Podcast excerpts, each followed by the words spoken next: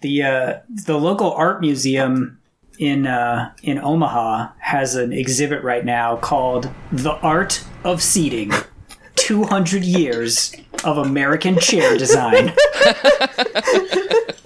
oh. I'm so excited. I mean, that's either gonna be incredible all the way, or it's gonna suck until like 20 years ago. It's ten dollars, so it, these better be some sweet chairs. These better be some real good chairs up in here. there's there's a museum here in Longmont, which like I think it's the second Saturday of every month is just free, and it's like So the rest of the Cool. museum is free, but this is like the special rotating, you know, fancy exhibit that you have to pay Yeah. extra for. Got to buy your ticket for it. Yeah, but you Wouldn't can see the miss rest of out on these chairs for free.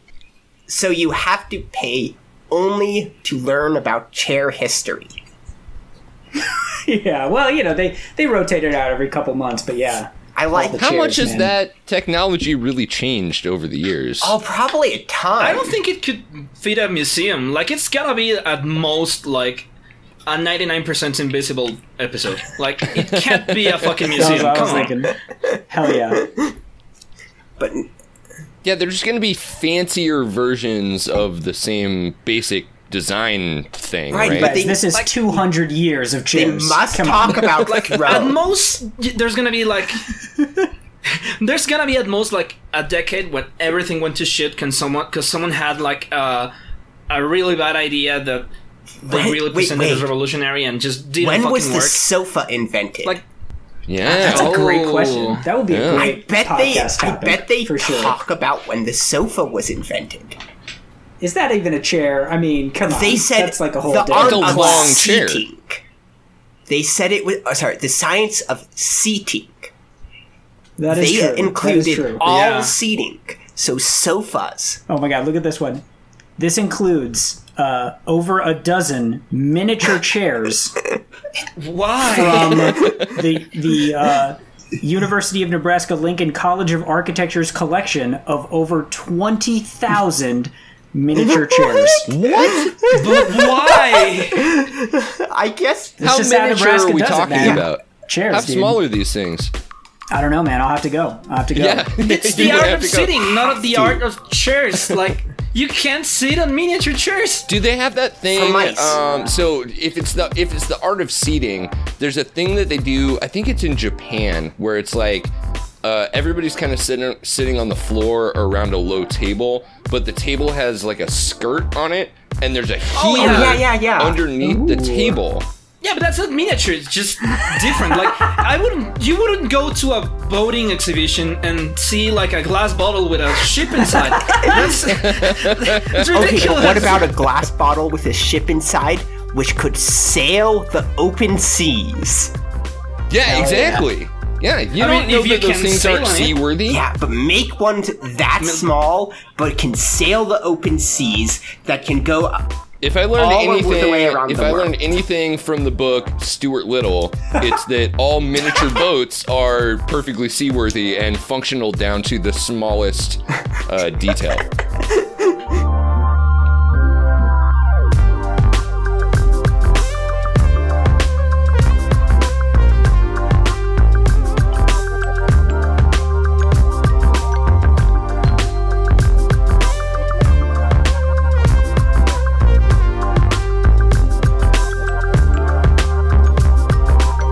Welcome back to the Liquid Flannel Podcast from Arlington, Texas. I'm Matthew Hodges, joined as ever by my great co-host in Omaha, Nebraska, Brendan Williams. Brendan, what are you sitting on right now? I I am seated and ready to go on this like forty dollar office chair that I got from like Target on clearance. I didn't think that we were going to talk about. Ago. I didn't think we were going to talk about chairs this entire episode, but apparently that's what it's turning into. I'm rebranding I the love chairs.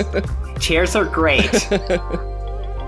that voice that you hear coming in from Colorado is Vikky Storm, who I'm sorry, Vikky, that I messed up having us scheduled a couple of weeks ago and it didn't work out, but I'm glad to have you here now. hey, I'm glad to be on now.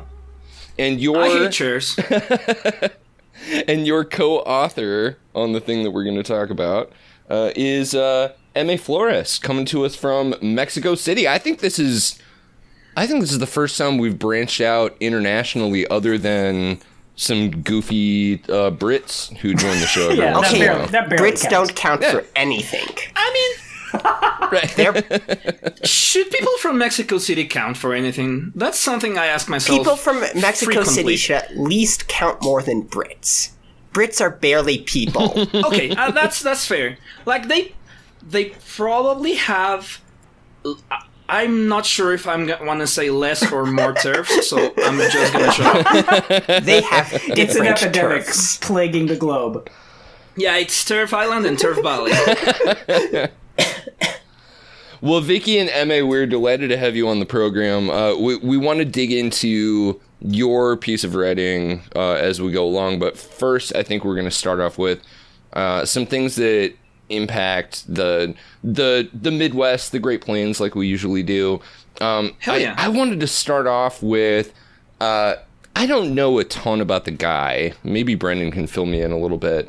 Uh, Jay Inslee Oh yeah, is running for the uh, for running for the presidency, and he posted a thing today that said that not only is the Democratic Party not going to host a debate for the primary candidates on climate change, but in fact they will blacklist anybody who participates in any kind of climate debate whatsoever. what? Yeah. Yes. They were like, yeah, we're not doing a climate debate, and anyone who does a third party climate debate is not showing up to any debate we host. Yeah, you Yeah. have to sign So debate just- exclusivity only. So just protecting little boy Biden, or what? What's going on? I think that's the thing. I mean, I, I really think that's the thing that uh, Joe Biden, who I I believe is the party's kind of selected, can, like pre-selected candidate, does not have anything inspiring on the topic of climate change, and so they don't want to put him up against. climate change. Yeah, they don't. They don't want to put him up against anybody who has a better idea. Who has any they certainly idea. don't want to televise it. Yeah. I, I don't think it's just Biden. Though. Yeah. I mean, I think the whole Democratic Party is like, whoa, a, an entire debate focused on climate change. Somebody might start talking about how Democrats haven't really done a great job on this issue Right, either, yeah. Yeah. and we can't Demo- have that. We got to shut that down before it even starts. Democrats are perfectly happy talking about how climate change is real and we have to do something about it, but they don't want Something. to actually do something about it. Oh, then they need to invite a Republican first. Like they need to find and find a Republican so they can say, "Oh yeah, whatever the guy believes, that's dumb and non-scientific, and probably deserves to have their city like flooded and uh, all Well, all, all its all their, his constituents put to the sword." And Well, they are going to have a Republican in it. It'll be Biden. no, no, no, they won't have one. That's the, the point. But yeah, I mean, it's so easy to you know talk about climate change or you know have a climate change debate with a Republican because all you have to do is say like, I believe that climate change is real. And then people are like, "Boom! He And won the I debate. believe we need won to it." do something about it. But yeah, if everybody agrees that it's real, and then you have to actually figure out what to Yeah. do, and there's not a lot of agreement there, so it might be like a real Yeah. debate, and that that's just not the type of thing that they're interested in. You know, people might turn off. It, it like- might be too boring, and people would talk about policy or something. They would just change the channel, and they wouldn't get the ad dollars. But like some Republicans are willing to admit climate change is happening and we have something to do with it, but they aren't willing to admit that we should actually act to do something because, you know, the free market will fix it. To Republicans now are like, we said climate change was like not real before. We admit that it's real now, but we also think it's, It's good, actually. Yeah, we love it. Right, yeah. Because Yeah. like just think of how much easier it is to do Arctic shipping and stuff like that. Oh, yeah. Oh, and new beachfront property. The fucking uh, Ben Shapiro. Uh, well, if your house is on the coast and it's gonna flood, you could just sell your Why don't house. you just sell house? It's such a great system, you know. Just just sell your flooded house. People love to buy that shit. One hundred percent, and and You know- and part of the reason I bring this up, Brendan, also is because we had a, a tweet from our our giant wet soggy boy uh, about how he finally signed the um, the the disaster relief bill, Oh, right. which which in part apparently seems to be directed toward uh, the the flooding that we've seen through Nebraska, Oklahoma, Kansas. Actually, Oklahoma isn't mentioned. Neither is Missouri. So it's uh, Nebraska, Iowa, Kansas, um, and then Oh, so also the states that have voters early. yeah, but then also, totally. but then also California, and Well, you that's for the brought up- fires. yeah, you brought up a really good point that this disaster relief apparently is also addressing wildfires in California that happened. Jesus Christ, a year ago. Oh, it'll probably happen again by time by the time any Oh, yeah. election comes around. So it's probably hedging Yeah. their bets. Yeah, uh, well, it's so funny because they, they keep pushing these disaster bills, and then another di- like a disaster happens like every fucking day now. So uh, it's such an easy excuse for them to be like, oh well, another disaster happened, so let's just start over. You know, glom this next disaster onto it, and then never actually accomplish anything. It's it's a wonderful system that they have. Now, and out. we talked about it last week too, because uh, there were some Republicans who were holding up this disaster relief bill, uh, i- i- waiting for it to incorporate like billions of dollars for wall security. Did that ever happen, or did they just kind of get shut they down? I think they gave up on that. they, Finally, they backed down. Yeah.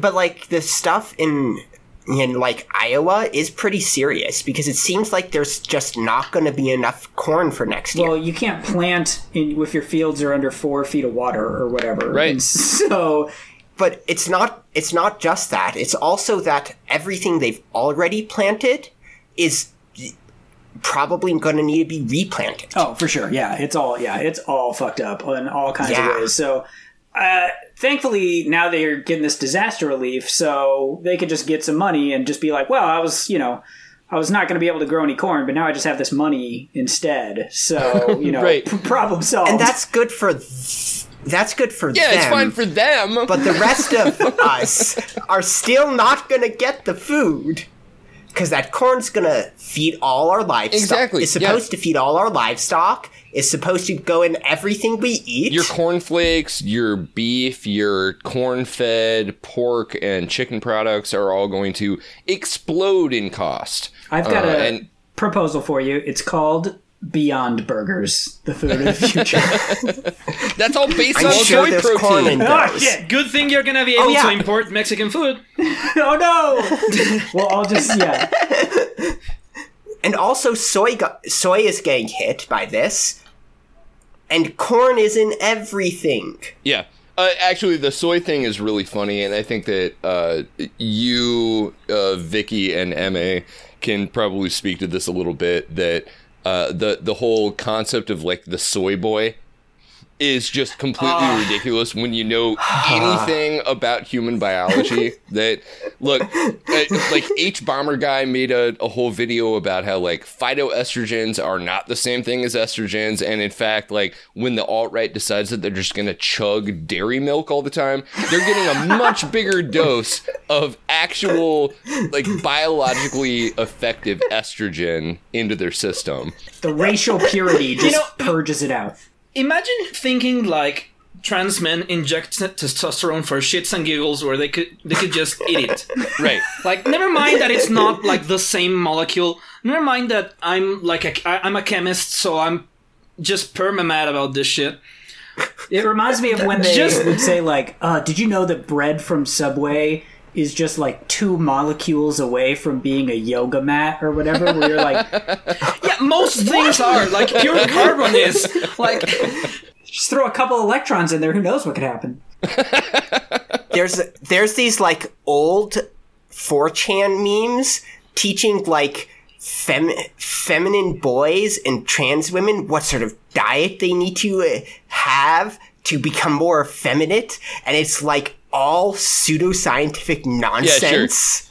Like, oh, Let- you should totally eat this soy to become more more effeminate and hot. Right, it's just goop for like 4chan trans kids. I mean, th- and that that kind of shit's like like your edgy like chemistry 101 professor leaves you a homework to make literally any molecule using just pure carbon and like the shit you you were taught and like in processes that would be prohibitively expensive and destroy the, the the environment like the point is to to say like there's a process for everything and so that you you come home you solve your homework and you say oh cool like a yoga mat could be made in like 11 steps, like crashing the economy of a country.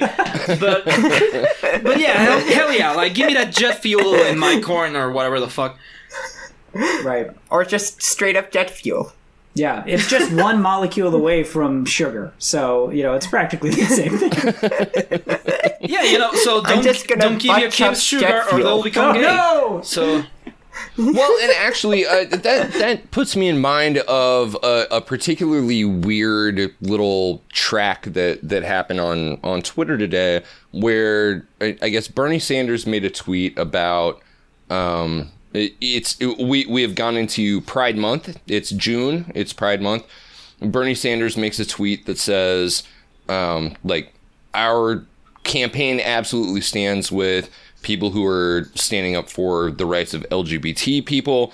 Um, and here are some things that we need. We need equal representation. We need uh, equal pay. We need non discrimination at work. And you've got a bunch of kind of hashtag resistors or I guess you know what we what we tend to call like Hillary dead enders going like oh look look at this guy like appropriating this cause in order to just push his economic narrative. Like what a you know what a what a demon he is. Which is so frustrating for anybody who has anything to do with the queer community going like look like equal pay non-discrimination in employment these are lgbt issues. And like come on, like literally any other any candidate like other than like the Grable teams is not gonna be able to like name the, the the even the labels like they use like in in what the the alt-right calls the alphabet soup. Like yeah. come on bernie doesn't know what the fuck queer means. Let's be real. Like he probably doesn't really know but at least he knows he's the only one like that said that shit like the only thing that the neoliberal queer people complain about is literally the only thing that matters compared like to the rest of the of the candidates that probably don't know shit Yeah. Well, it almost struck me as like people were saying like, "Hey, keep your politics out of my gay rights." which, which I was like, this is very confusing Yeah. to me. I, w- I went through the replies of that to just yell at people that yelling at corporations during Pride Month is queer culture. It is a queer tradition. We do this every year. i mean it literally started How- with people throwing bricks at cops for fuck's sake i don't like politics i just like yelling on, on tumblr and hating each other instead of at companies like and come on you, you And I have to, had to come, go on go on yeah, I had a I had this cis het guy try and argue that point with me, and I was like, look. There's lots to criticize Bernie Sanders for, but this tweet is not one of them.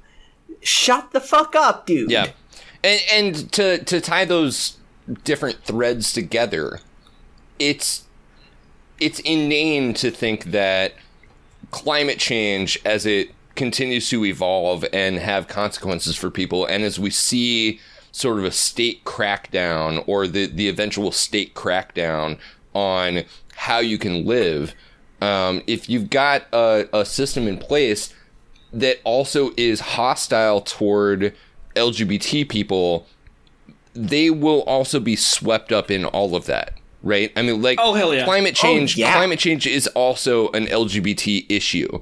Yeah, just like it's a migrant. Like search migrant caravan trans. Just search that Yeah. and like have the George Soros conspiracy theories about that. Like those that aren't just anti-Semitism.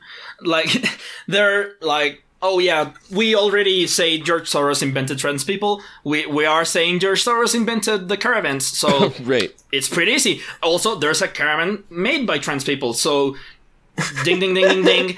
Like, and of course, like this is this this shit's just gonna get worse with climate change. So, uh, like, you're gonna see like a lot more stories of dead trans uh, people from Ecuador. Yeah, there was recently a story about this uh, trans woman who died in ICE custody, Yeah, but they, they well, uh, she technically didn't die in ICE custody because they recognized she was gonna die, so they released her from their custody like the day before she died.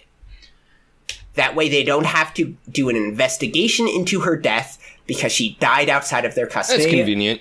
they had uh, uh, an amazing situation where uh, one of the children who died in custody was in a facility in Texas and fell into a coma, and they ended up actually shipping them secretly to Omaha. Where they later died in the Omaha Children's Hospital.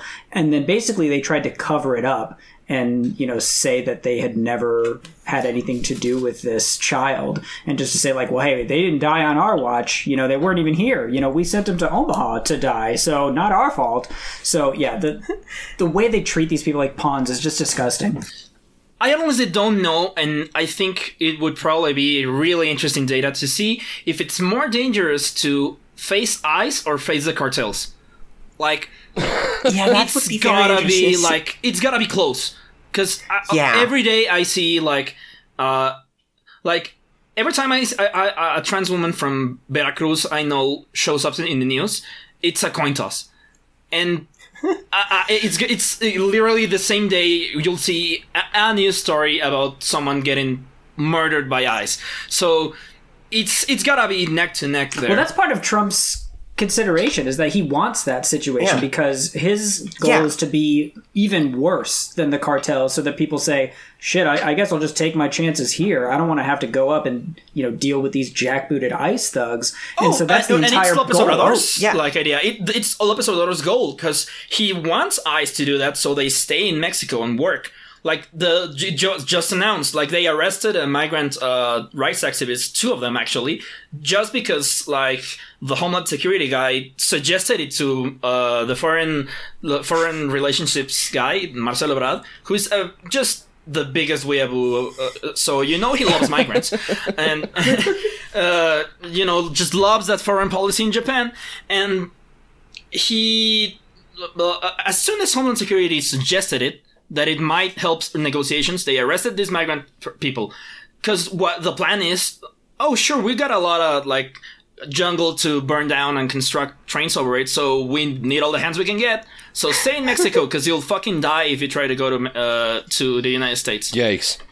But like the other thing is, she died in the trans woman died in New Mexico, or it might have been Nevada. I forget which. It was one of those two. But she died there because ICE has decided the way they're going to deal with queer people is they're setting up what they call the LGBT pod, which is a ICE facility which only detains, detains queer people and Yeah. it detains them in a completely separate facility from everyone else. And and Oh, yeah, presumably sure. it's it's, it's not going to currently be like Mexico. a cool nightclub where everybody can just kind of Yeah. hang No, out. no, no. no. It's, It's gonna be gonna literally be- like what happened in Mexico up until like right now. That it's that there's like eight pavilions. Like they, Yeah. we still haven't removed the label. Uh, we, we still haven't put like woke queer facility detention Yeah. center or, or whatever the hell ICE does. or a hem, you know, other places in history where we're going to look at where they uh, just kind of concentrated the population of queer people for a yeah, while. oh yeah, for maybe sure. give them a pink a pink Yeah, triangle. sure, something say. like that. Well, hey, I, I think that's a decent place. I think that's a good place for us to transition into uh, what you two have written about together. So let's take a little break there, and we will come back and dig into uh, your manifesto. How about? It appears some changes were made to the White House website. The alterations were made during the inauguration of President Donald Trump. The top issues sections that were deleted include climate change, LGBT rights, civil rights, and healthcare.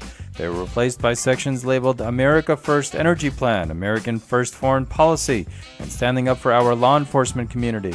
These new sections on the site directly correspond to the many issues that Trump focused on during the presidential campaign. Trump's transition team has yet to respond to a request to comment on it.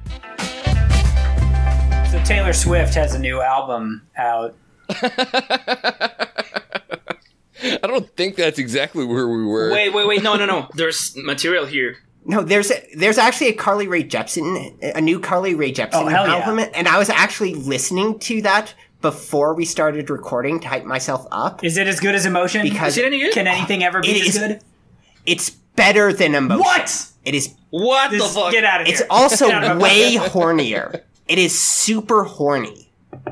But like actual horny or only for Max Landis horny?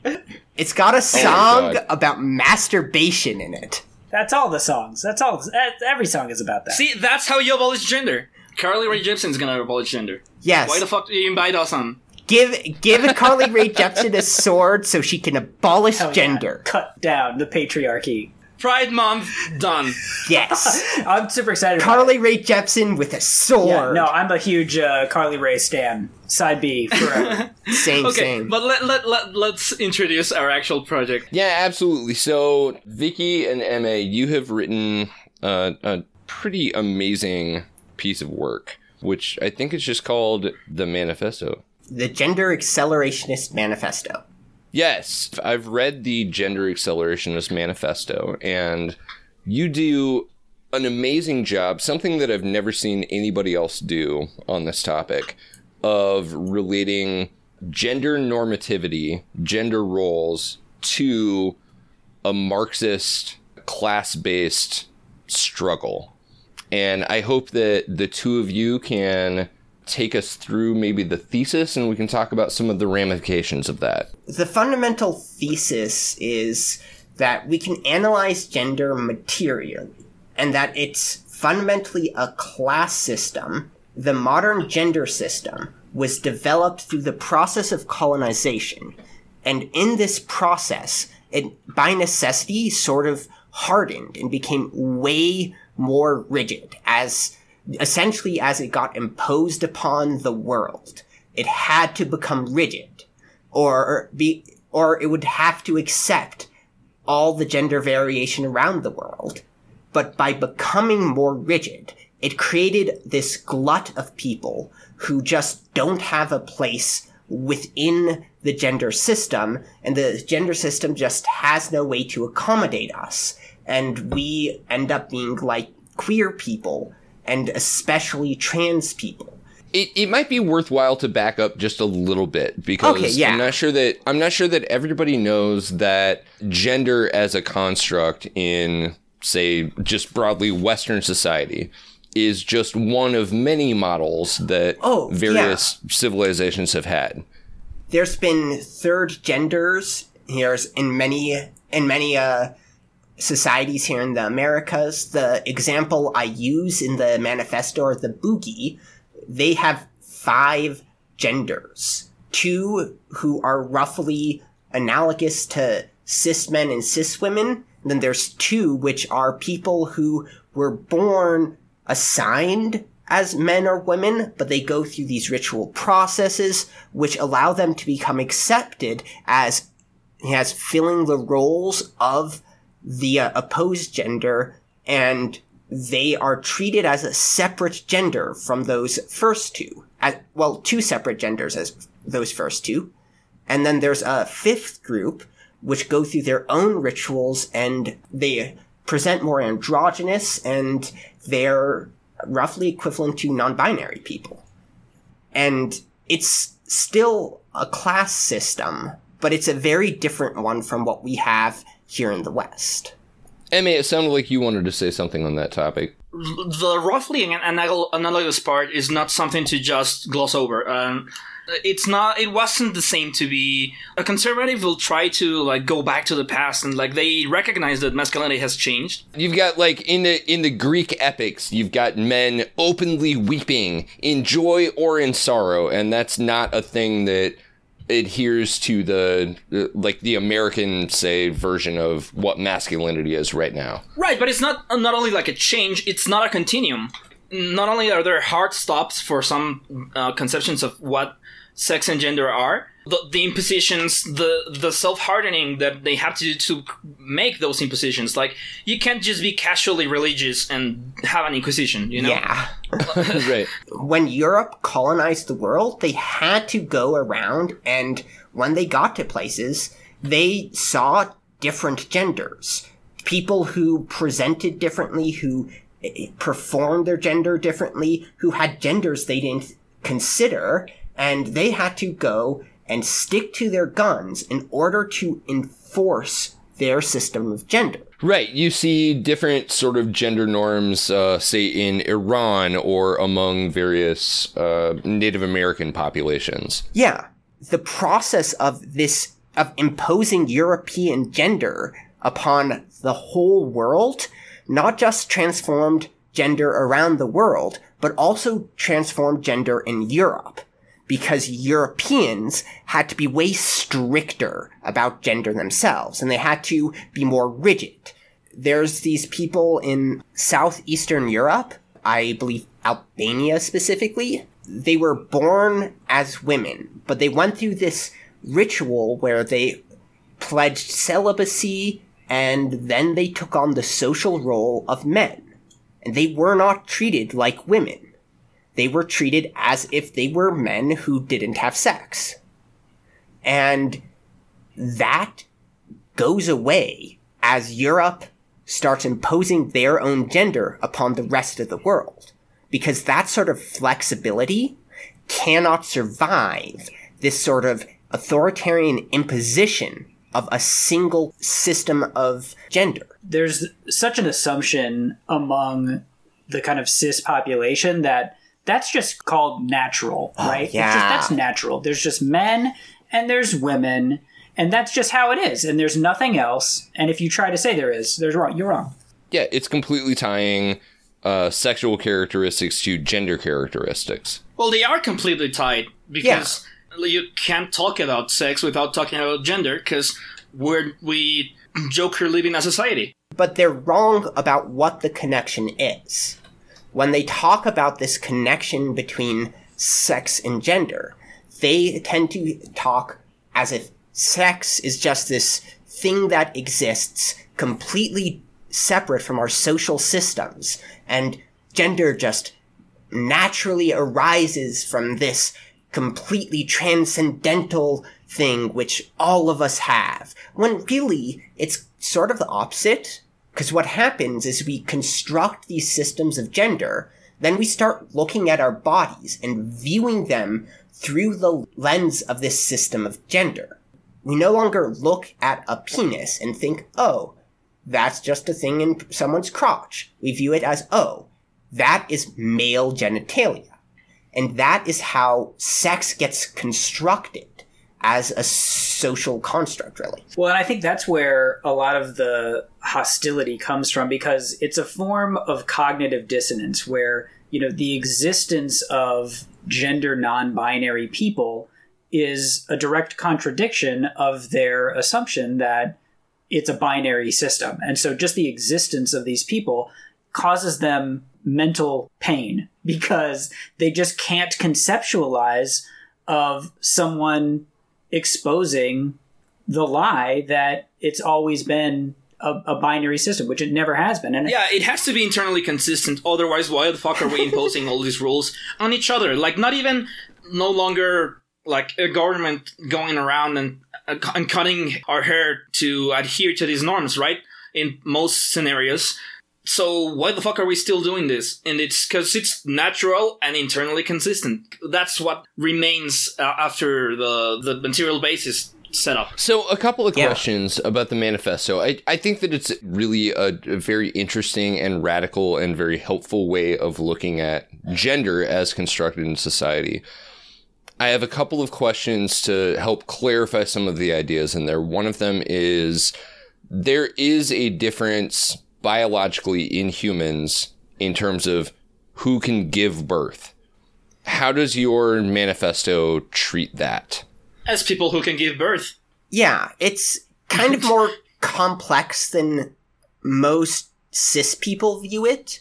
Most cis Okay. people view it as just, oh, there's women and women can give birth, and then there's men and men can't give birth. But like, once you actually like look at the biology of it, it's way fuzzier than that. There's all sorts of conditions you can have which allow you to give birth, and some of them are consistent with having a penis. Some of them are consistent with growing facial hair. Some of them are consistent with having XY chromosomes or even the SRY gene. I'm hammering down in, on this, uh, on the utility of gender to sort of arrange ourselves in our reproductive capabilities. Like, it makes shit like the Marvel movies basically not knowing what the fuck was going was going to happen with Black Widow. So her entire personality is that she can't give birth, and that makes her a lesser woman. Right. Uh, Like that's it's not just like uh, this system does not just impose rules on queer people. To be a woman is to be give birth, and if you're a cis woman who can't give birth, are you though? Are you really a woman? Have you really Yeah. thought about it? And that is that has come up in like Western literature for hundreds and hundreds of years, right? You know that like Uther Pendragon's wife, first wife, is barren. well, and it's the same thing on a men's side too. I mean, there's also a, a huge infertility or impotent stigma, you know, among Sure. among men Oh, as yeah. well. So it's really not a helpful system in any way, other than subjugating any gender you see as inferior. now, on on that topic, Brendan, you posted something in our Slack just the other day uh, about an organization around reproductive rights organization that sprung up, um, and they had a really funny acronym for their name. Do you remember what it Oh, was? Oh, so this is uh, so Nebraska Benevolent Order of Nebraskans for Erection Reversal. You can go to their website at prolifenebraska.com Boner reversal. But this is yeah. So this is a, an amazing response to uh, the governor of Nebraska pushing his like fetal heartbeat bills, and uh, while everyone else in the country is like horrified by the laws that they're passing, in Alabama, Georgia, and, and all this. Ohio. You know, Pete Ricketts is like, "Oh, love these guys," and so yeah, this this group is is basically explaining that if you're getting a woman pregnant, like that's on you. When you decide to do that, you don't get to decide what happens afterwards. So uh, yeah, it was it was a pretty amazing. So this is the uh, benevolent order of Nebraskans for erection reversal. Keep it limp for life, aka boner kill. Uh, and they they provided a uh, the, yeah. So they they explained that. Way that pregnancy happens, if you're not familiar, is that someone ejaculates into a vagina, and this is not the fault of the person with the vagina that that happened. if you don't know how uh, male to female transition works, it's bone reversal. right. They're so they're so progressive. Well, what what really stuck out to me? I me? loved their I- logo. It was obviously written by comrades because never once in their entire description of their group or any of the issues that they're interested in do they use the words man or woman or male or female. They do a Yeah. really good job of making sure that everything is couched in the language of people with penises, people with uteruses. You It's very important that trans men can't have abortions. You know, yeah. You gotta be inclusive. And pe- Yeah, people get right. Jesus. super angry about that. I mean, we've we've had that pop up on uh, Men's Lib a couple of times. You know, trans men who who are one hundred percent welcome in the Men's Lib community, which you know the other like men's rights whatever uh, fucking hate us for. That we want to talk about trans men as part of the idea of being men. They hate it when we have the conversation about, you know, trans men talking about menstruating or having an abortion or something like that. Men's rights are a perfect example of how gender has to solidify to combat a perceived enemy.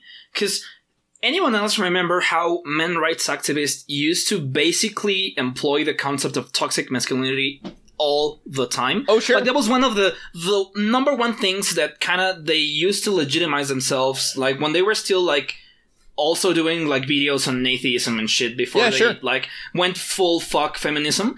And going full fuck feminism meant everything they say is wrong. So when you know, also liberal feminism incorporated toxic masculinity into the vocabulary, so they had to say fuck it. Now all men's rights activists have to be chads because you can't criticize toxic masculinity because that's for feminists. More broadly speaking, anybody who wants to talk about men's issues have to work within a liberal gender construct where we Yeah. assume that gender is a thing that's fairly unalterable. But Yeah. your but your manifesto says that we could go past that. You're gender accelerationist. What does that mean? So basically by solidifying gender in the way it has, uh, there's lots of people who now just don't have a place. And because gender is no longer flexible enough to have these ways where you can ritually change your gender and be able to be accepted as another gender, now these people just sort of are against society and against society's conception of gender. There's just this big glut of people who can't accept anything that society puts forward for them.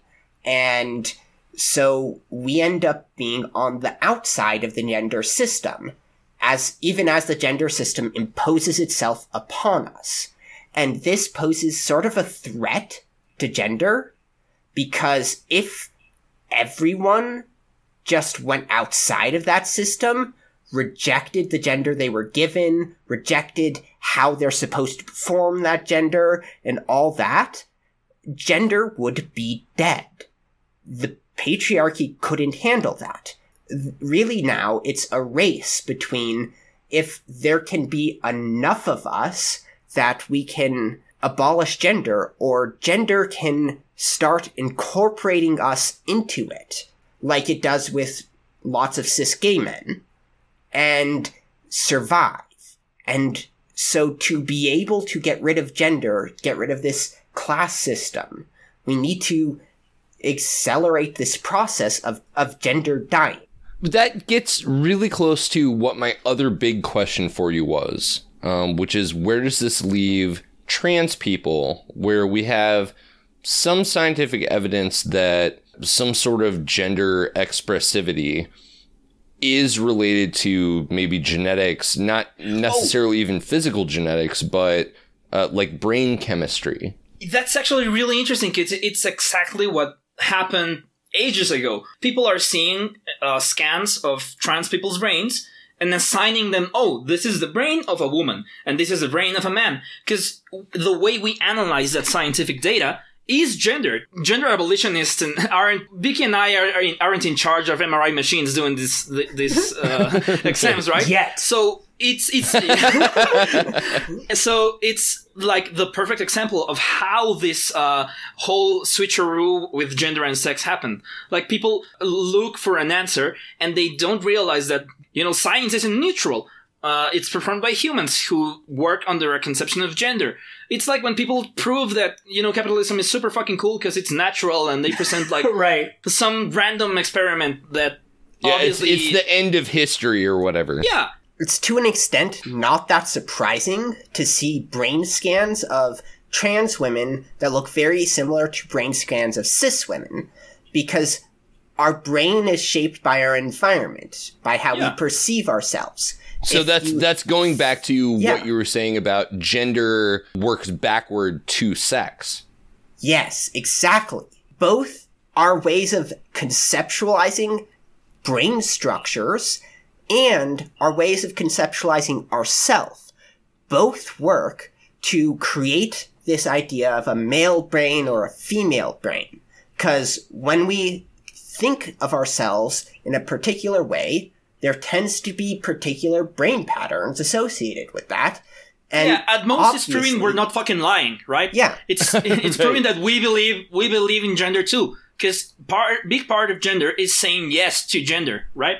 Yeah. Like to validate yourself and your self identity, which is an important thing that we should respect, you have to say, yeah, this is what a woman does, right? Right, and So- validation takes place completely within a society that validates or does not based on certain traits and behaviors. Exactly. Yeah, and also in your brain. So that's why the scans show up that way. I would say it's not my spleen being especially womanly that, that morning, right? what I'd be fascinated to see is what my brain would look like under one of those scans. Because I'm not, I'm emphatically not a woman, and I'm emphatically not a man. So I have no idea of what my brain would look like under one of those things. Well, yeah, and I think Oh, it's you know I remember uh, a few years ago there was this news story about this couple who was raising their child and was raising their child and not telling anyone what the child's sex was, and people were freaking out um, and like saying that this is horrible and you know this is child abuse and you know all kinds of stuff. It was on CNN like all the time back before Trump existed, and they had to talk about different things. Uh, Right. it was Oh, they'll be fine. They're probably white. So, yeah, oh, totally, totally. Uh, so- yeah, it just makes you wonder. Like we've become so accustomed to it that y- it's so hard for people to think of a way, you know, to just say, "Hey, what if we didn't impose these, you know, societal stereotypes onto everybody?" And you know, maybe we could have a different world where things wouldn't have to be crammed into two disparate boxes quite as much. Unfortunately, people just don't know what that's like because they can't Yeah. conceptualize it. And do a do a gender reveal party, but instead of it being pink or blue, it's like orange or whatever. just rainbows, baby. yeah, rainbow color. C4, and, which just blows and you up. know, I would probably wanna like check if the the parents like if they thought that gender was just this cultural thing that they can avoid, either shelter their kid way too much, or if they were hundred percent sure they weren't reproducing that shit, like if that's not gonna stick to them. Okay, then do you cook? Do you do like your share of the labor in the house, uh, or are you just like a dude with a kid that Sure. doesn't have gender in massive quotations? You know, and it, it- that's the sad thing is that it's it's literally impossible to raise a child in a world without gender because you can't do it because it's it's literally everywhere. There's you know, this- from Well, pre it's built into fucking capitalism. absolutely. There's this paper I uh, read like a few years back, and it talked about this kid who, like, he was a young boy and he wanted a Barbie. And so his parents were like, all right, we'll get you a Barbie. He brought it home. So Judith Butler came from behind and just injected estrogen into Well, his veins. what was happen? What happened is he came home proudly carrying his Barbie. But then some other kids saw him and started making fun of him for it because only girls play with Barbies. And so he never played with the Barbie. That was essentially gender being imposed on that kid, even though the parent was totally cool with not imposing gender on the kid. Yeah, and it's amazing to see how uh, capitalism plays into that binary also. Oh, yeah. You know, I mean, you've got like Target goes out of its way and it's like, we're not going to turn the girls' toy aisle pink anymore. But they're still gonna have Uh, a girl's but all of the packaging for for a Barbie or for you know Avengers toys or whatever, they're still going to be feminine or masculine coded within the product chain that is our society. Or even more fundamental than that, let's talk about housework. When you clean dishes, when you you put your kids to bed, when you go out and buy groceries for your husband, that is all right. fundamental to gender, and that is very important to capitalism because that's all labor that is done that helps reproduce the labor force, that helps keep the workers happy, keep the workers working their hardest, and none of that is paid for. Yeah, there's the whole wages for housework movement, which grew out of uh, Italian Marxist feminism, I think. They were trying to, you know, get like this, like essentially pay for women who do housework for their husbands. And that's super radical because women do all that work and they don't get paid. And that makes that work super different from the work men do at their job. and like I, I saw, I saw a lot of criticisms of that kind of approach because you know you get five Marxists in a room and and they'll argue about what kind of labor is the most important revolutionary. there was recently I was at a conference uh, about women and in Zapatista communities, and also how can they interact with women in urban communities, uh, which is a big issue. Like sometimes you get angry feminists who show up and say, "Why don't you talk about abortion?" And it's like, where to begin, right? Uh, maybe because they invented abortion by finding uh, uh, the the thing you stole to make the plant you stole to make the pills, uh, and stuff like that. But m- more fundamentally than that, uh, you know that un- that unpaid labor is one of the only few non-alienated things that uh, happen in a fucking city, and it's kind of the you know I I don't feel like I have a territory, you know. I live in like a gentrified fucking place that sucks ass. It's not like my my land like I, I don't see myself in you know in Zapata's uh, uh, phrase of, of land and, and freedom because I have no fucking land and there's no fucking freedom in capitalism. So, but when women who do housework, they have to interact with each other. You know, they have to go to the market instead of just going to the same fucking cubicle. They go and shop and talk and and take care of kids. They interact with teachers. They interact with salesmen, and they start to see their community as territory. And that's kind of fucking dangerous. you know, that's also something that it's not just like the proletariat or the peasant. Like women, anyone who does labor is a potential vector to Yeah. destroy capitalism. And, and like this was a problem uh, with some queer people who read the manifesto. Like they said, "Oh, well, where, where where does this leave this part of the queer community? Like, are they uh, class traitors?" And no, because it's not Yeah. about men and women. You know, it's not only that. It's queer people are a class. Well, it's about getting rid of the system that creates this system of oppression. Yeah. Um, that that everybody is subject to. Another great point about this is that even if we're looking just at cis queer people, yeah. by necessity, they're going to do housework completely different. If there's not both a man and a woman in your relationship, that transforms how housework is done. Because you cannot split it up. Well, you hire a Mexican maid. Yeah, totally. See? Uh, gay men take care of their houses, and lesbians are slobs. That is uh, that is pretty much universal. Check out what happens when you can't escape gender. So, what's going to happen when two lesbian mothers raise a son? You know, that's a big issue in queer communities mean- that have the luxury of having of have of having stable enough communities to have that happen. A lot of lesbians in New York have destroyed their relationships because of the I mean, imagine raising children without a man being there. I mean, how, what would you even do? I have a friend who was raised by two lesbian mothers, and they turned out to be non binary. wow, I love Steven Universe. Man, I can't believe that the conservatives were right and that I mean, they, all the kids would be gay. I mean, I, we are boogeyman of the conservatives. We want to turn you gay. We want to turn you trans. We want to make communism with feminism. Yeah. We are all that. Well, Brendan has a lot of work to do because he's he's never once put his kids to bed, as far as I know.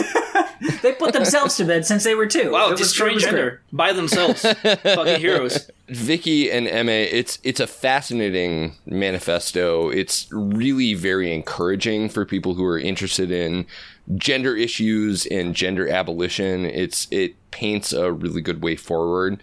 Um, we will make sure to link to that in the show description. And I think that it's time for us to take a little break. And then we'll come back and take everybody out on a high note. oh, so we're gonna get high? Cool. Hell yeah. Uh, yeah, yeah. If you'd like to, I mean, if that's going to be your high note, sure. everybody sat in a chair before. And, you know, most people have a special chair. Now, I, for a lot, a lot of people my generation, it's my dad's La-Z-Boy, but to him, that's as special as anything in here. But we would all be able to have accessibility, I guess, to a chair show.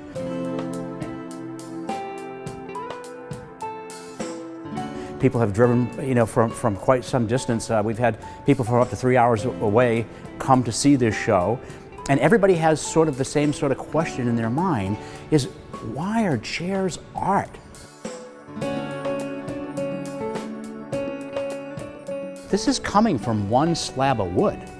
This isn't, you know, this is not IKEA where we're going to put the parts together with a little key. This is this is one piece of wood. And that's not always the case, but it, it's gorgeous stuff to look at. Up until the Renaissance, a common person was not allowed to sit in a chair, a four-legged chair. Stools, stumps, benches were for ordinary people. You had to be a great religious person or royalty to get a four legged chair. When you get into the 20th century, because now the fashion we're following is not Europe's fashion.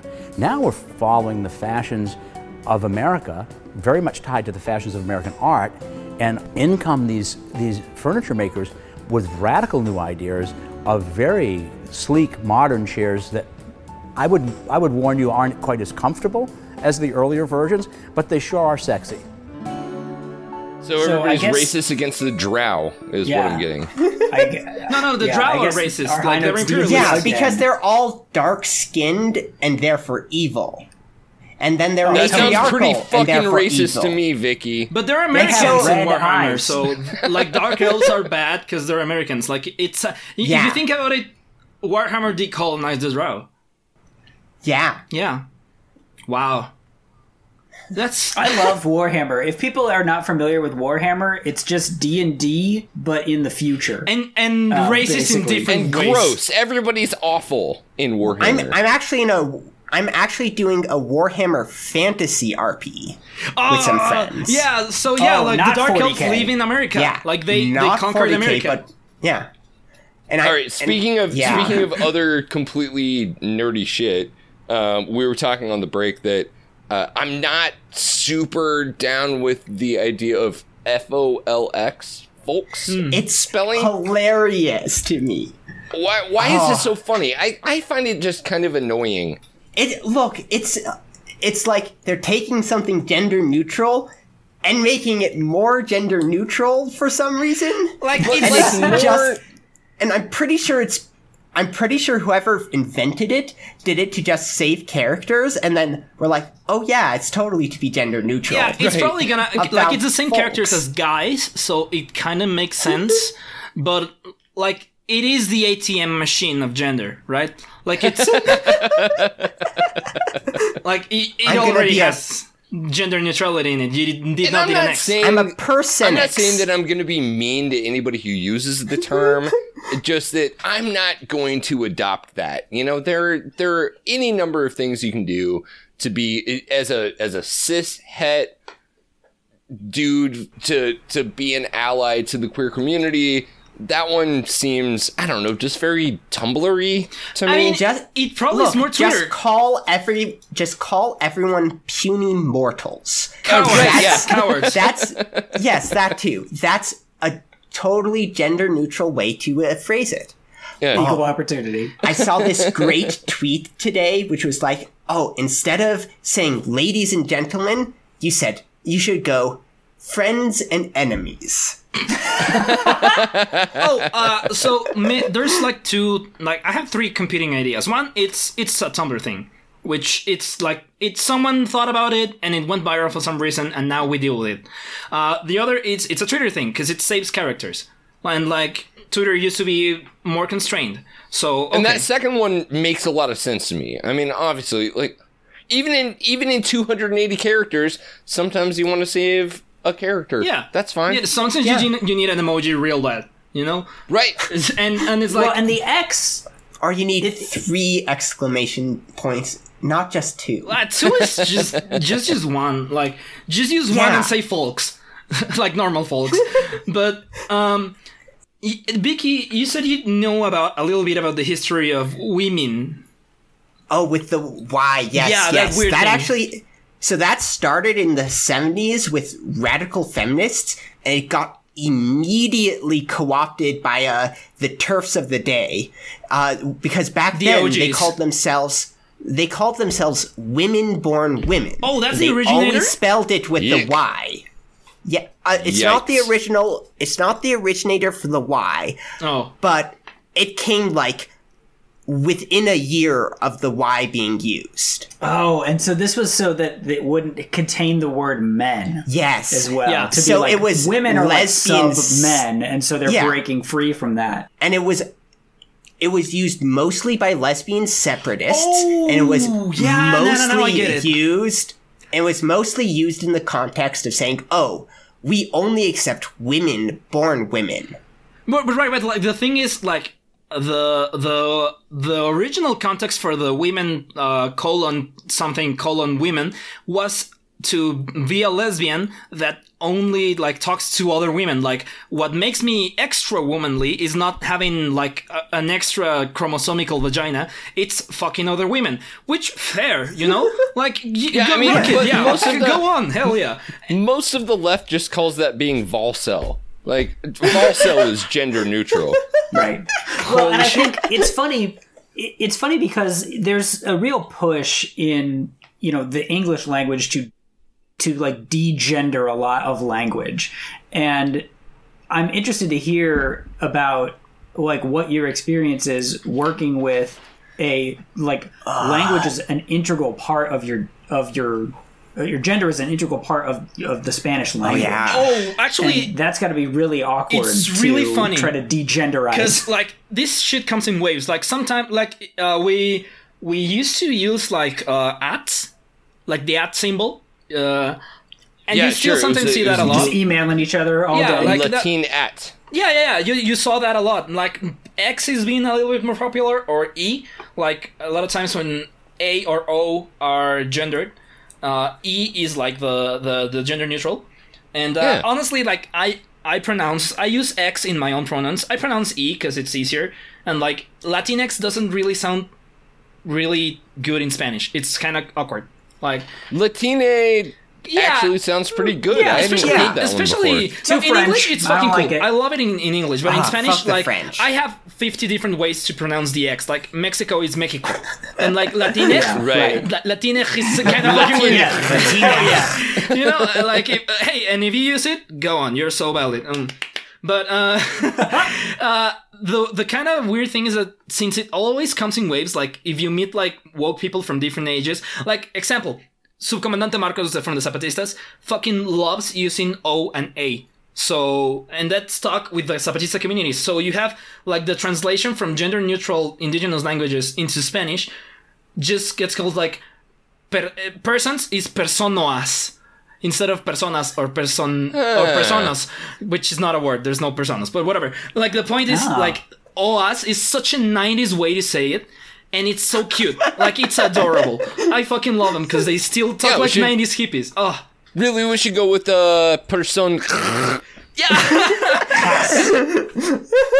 We and just like my policy strangle is ourselves don't, as we say it. Don't my my policy is you know let people live. Like maybe suggest a couple things, but I'm not gonna like scold the Zapatistas in gender. Are you fucking shitting me? Like I'm not gonna Right. walk up to them and say, actually, the the current uh, iteration is with an X, and probably in ten years it's gonna be something else. But you should uh, uh, pay attention to me, the person who just came up with this. not the not like Zapatistas have been accepting non-binary people from since, since before I was born, so I should maybe shut the fuck up. I remember you asked me how I wanted to do my pronouns to be done in Spanish, and I settled on the X in my pronouns purely because I wanted to be edgy. Yeah, yeah, it's also Oh, hell edgier. yeah. Like I got, I, I gotta be honest. like even even when I X pronounce, I pronounce seem E, but. I have to write X because it's just, it's just cooler, you know. Right? All right, while we still have time on this episode, we we've got to take it out on a high note. Brendan, what do you got for me? Um. All right, I'll go great- first. That's I'll- a great one. Okay, that's fine. I'll go first. Um, actually, kind of related to some of the stuff that we've talked about. Uh, YouTube has gone on a bit of a jihad. Oh yeah. about uh, getting rid of some of these uh, right wing. I'm not going to say commentators. I'm going to say instigators, uh, particularly Steven Crowder, who, you know, again, related to what we've been talking about all night, uh, got his ban because he's been just directing targeted harassment based on a another dude's sexuality. I mean, for he got it because he's Yeah. directing Literally it to, to t-shirt sales. So, Yeah. T-shirts with but slurs it's still on them. funny to see him getting get fucking screwed up. So it's But been they still can't do it right because they're also banning like people who are covering like look at what these horrible Yeah. Nazis are, are saying. There, YouTube is just bad at everything. I can't wait Oh, for yeah. the folding ideas episode on this. Because the way they covered every YouTube drama is fucking fantastic. Like the time the the Oh, the, yeah. the I I don't know which brothers fucked up. I don't know if it, I, I- Fine Bros. Yeah, the Fine Bros. I was Fine thinking Bros. of the Green Brothers. They have another video on them. but yeah, But wait, but they're not even getting kicked off of YouTube. They're just getting demonetized, Yeah. right? Yeah. Yeah. So they can still post their fucking show. They didn't deplatform them Oh, at no, all. like- That's like the weakest oh, shit. Oh, Yeah. There so apparently at one point people working at YouTube were like, "Okay, if we put all these right-wing instigators into like their own category, how popular would it be?" And it was like up there with gaming and music as one of the most Oh, sure. popular categories. Yeah, mostly because they put it, it was- in the recommendations. Well, it was Yeah. that thing. It's it's that algorithmic thing where like I want to watch the video about uh like ep- uh stage four two on Mario Brothers, uh, which is super fascinating. And then all of my recommendations suddenly are about like Ben Shapiro. And, Yeah, no, I I totally noticed this because I was like looking up on YouTube. I was like, oh, the Disney opened the Star Wars land. Like, let's see some video of the crazy Star Wars land. I bet it looks cool. And I accidentally like put Star Wars into YouTube, and it was like, I know what you're into. It's, uh, it's misogyny. Like, here yeah, you go. the only you want to talk about how bad the Last Jedi was? The only time the YouTube algorithm has, uh, I've noticed people sometimes stuff gets popular because of the YouTube algorithm, but no one complains because it fucking rules. Because my my high note was gonna be uh, Bon Appetit and Tier TierZoo, which are the the one the two channels that YouTube algorithm delivered into my platter, and I said thank you, you've saved my life.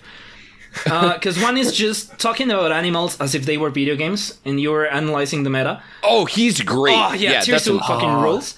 And also uh, uh, Bon Appetit, which is just like Brad uh, making like food and uh, and Claire making like gourmet uh, twinks and not not twink, twix.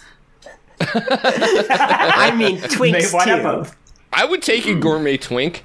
Hell yeah. And I mean, Boots Riley was briefly back on Twitter, Oh so my God. Twinks are relevant. relevant. Yeah. Did he get banned again? What happened? Oh no, he, I know, he was he there keeps for a while. deleting. He keeps deleting his account Oh, because and because coming he back keeps to to get mad Yeah. again. It's it's such a Yeah. mood. Yeah, his smart. most re- honestly, I his most recent one was he was like, oh, you know, uh, the uh, Tiananmen Square is overblown and China is capitalist, thereby pissing off everyone. yeah, he's amazing. He's really good at uh, riling people up, and it's hard to say that he's wrong most of the time. Yeah. He's really good at riling himself up too. yeah, clearly. Quite a skill. Oh yeah, yeah. yeah. Like it's it, it, the last time, not this one. The last time he came back, it was incredible because it started like with a reflection of how social media occupies our time, and like it's it's really like this, like you know, technology and whatever. Two hours later, just threads all over the place, just getting mad at everyone, and it's like, yeah, yeah. He proved his too. own point. Hmm. So, Vikky, is that your your high note from this past Boots week? Riley's This Twitter. is my high note. Boot, Boots Riley coming back. That's my high note. I love it. Very good, lovely. All right, Well, Brendan, you think- got something for us? Well, you know, when you mentioned Bon Appetit, it did remind me that one thing that has been giving me joy is Nailed It season three on Netflix, where this is a baking competition where the people are not very good at baking. Oh my god. And they try to make elaborate cakes. And this show actually, there is a Spanish language uh, season as well that they release, Oh. which is actually really good as Yeah. well, where they're baking like quinceanera cakes and stuff like that. Nice. It's fucking Oh, great. I, I've actually thought of something else. There's a YouTube channel I I discovered recently. Actually, my roommate discovered it and sent it my way. And it's and it's this person who does ska covers of all these songs, including Oh, hell yeah. including like ska covers of like the Pokemon theme song and stuff like that. Okay. Yeah, nice. and like the creator going- of it is the cre- the person who does it uh, does like all the instrumentation and they are non-binary and it's super cool uh, they they're Skatune network on twitter Wow, that's And- just going for yeah. that 28 age demographic.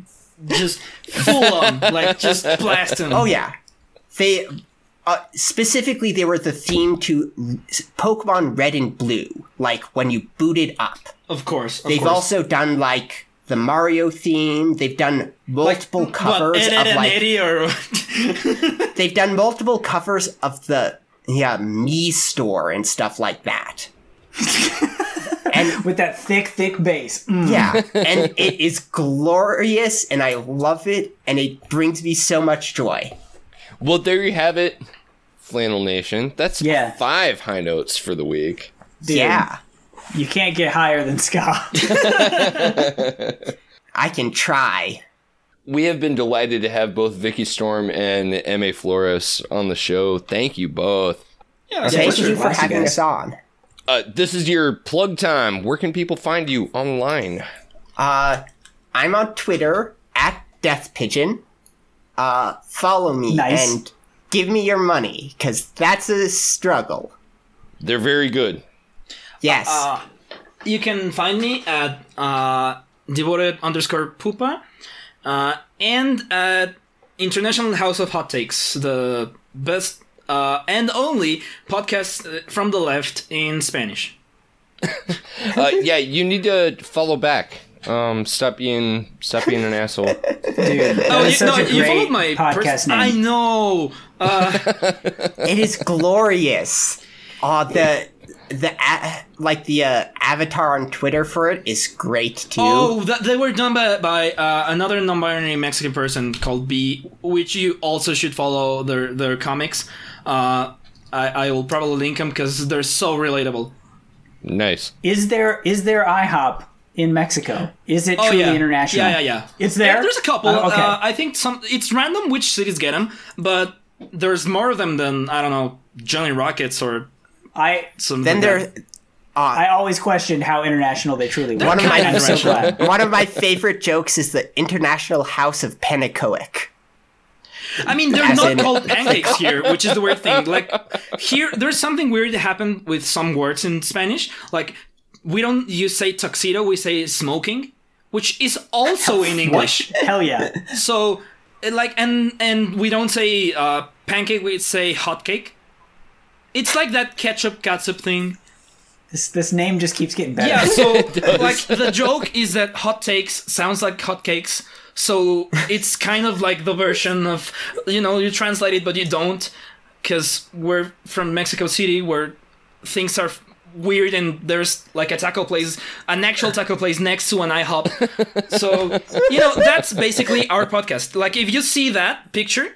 You'll understand why the fuck we talk about Avengers in Spanish and then go go into politics. Well, yeah. So if you want to listen to a good podcast and teach yourself Spanish, please. Oh, don't, please don't listen to me. My accent is terrible. You'll never understand anything. Go listen to someone from Colombia. And meanwhile, if you want to hear more hot cakes, uh, you can follow our show at liquid underscore flannel. And uh, I mostly just post about breakfast food on my personal Twitter. I'm Matthew. Okay, then I'm, I am Matt following back. Breakfast with the W. food. Hell yeah. Brendan, I'm at Brenda Williams with one L. what do you post about? Whoa, It's- I it's just all put just- basically It's fried Ted eggs. Cruz. Yeah. yeah, You, had a, you had a great day today. he is definitely triggered by by uh, eggs and ham. Uh, it's, it's it brings back some uh, I had- PTSD. I had a great troll the, the other day where uh, I used like Z- I applied like Zeno's paradoxes to evolution. Hmm. To No, prove that's- evolution false yeah. because motion is impossible. You know, this podcast And I really got is gonna people- change the way. Yeah, I got people taking me a hundred percent serious, and I just went, I just went with it and kept on making arguments for. Here's how motion is impossible. Therefore, evolution is wrong. You know, being in this podcast, it's really gonna change the way I talk about gender. Because I finally made the connection between our manifesto and the thing that really replicated it in small scale that is the men's lib Reddit. Like Yeah. that, that that hardening of men's rights because they had to fight feminists.